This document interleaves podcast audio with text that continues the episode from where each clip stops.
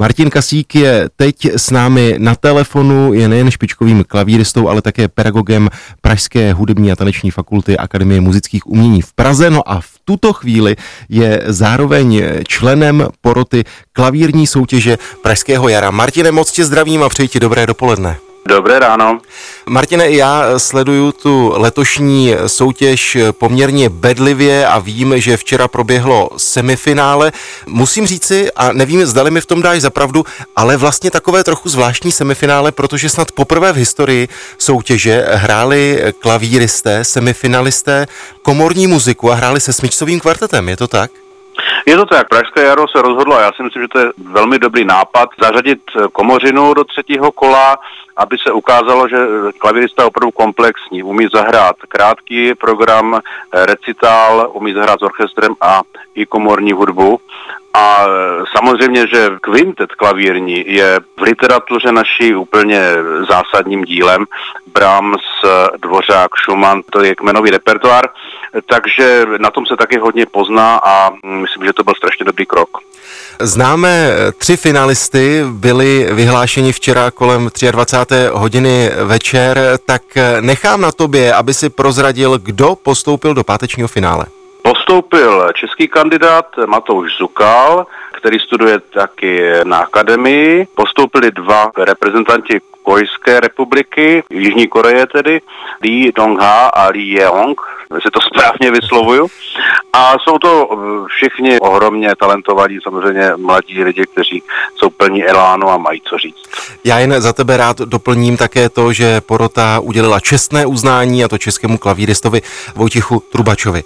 Teď se ano. tedy vše chystá na ten páteční večer. Finalisté budou hrát se symfonickým orchestrem hlavního města Prahy FOK. Koncert bude dirigovat Marek Šedivý. Předpokládám, že vy jako porodci už teď víte, co budou hrát ti jednotliví finalisté. Ano, zazní, pokud se tady nepletu, zazní dvakrát Beethovenův čtvrtý klavírní koncert a jeden Čajkovský. Martine, představil jsem tě jako interpreta, my jsme si teď pouštěli tvou nahrávku Rachmaninová také jako pedagoga. Teď tedy role porodce, jak se v té roli vlastně cítíš? Jaké to je?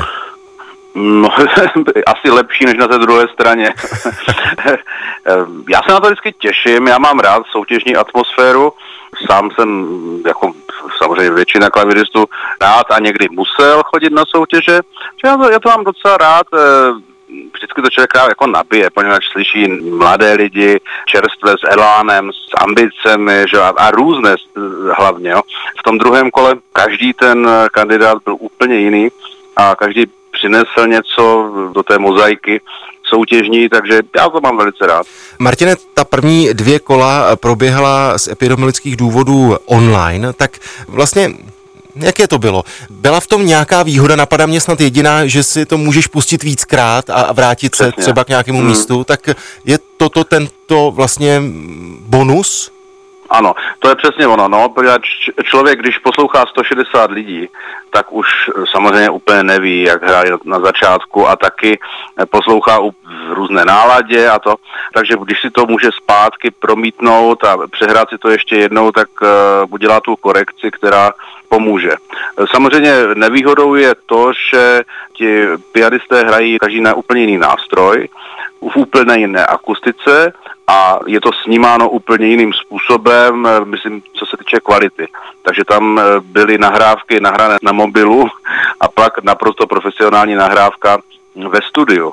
Takže vzhledem k tomu, že mnoho klaviristů se nedostalo k tak eh, výborným podmínkám, tak jsme akceptovali i ty z těch tabletů a tak dále, což samozřejmě je nevýhoda, ať člověk chce nebo nechce. Člověk to zohledňuje, že hold je to tak, se nedá nic dělat, že neměli příležitost, ale i tak prostě profesionální nahrávka vždycky je to plus. Čili tohle to je samozřejmě nedostatek, ale na druhé straně bychom se snažili něco udělat, že?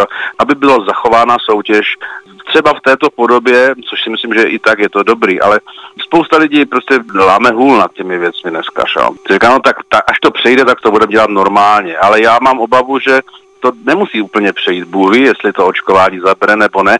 A my se musíme prostě zorientovat té situaci, jaká je teď a teď to brát, jako že to není úplně výkyv, ale může to být vlastně standardní situace a my musíme v této situaci něco produktivně dělat.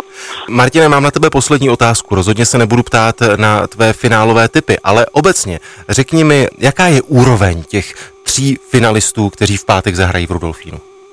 Jsou to všichni vyspělí hráči, je vidět, že už mají zkušenosti, každý má úplně jiný styl.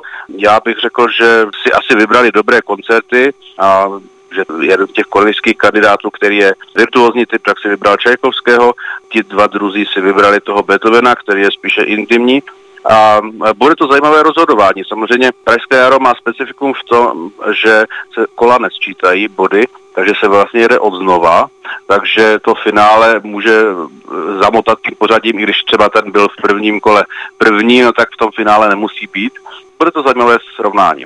Martin, já jsem moc rád, že jsme spolu mohli pozvat naše posluchače ke sledování pátečního finále eh, soutěže klavíru v rámci Pražského jara. Začíná v 18 hodin, bude online na webu Pražského jara a na sociálních sítích. Budu toho také, ty taky, takže se v pátek uvidíme. Těším se na to. Já taky, mějte se hezky, nashledanou.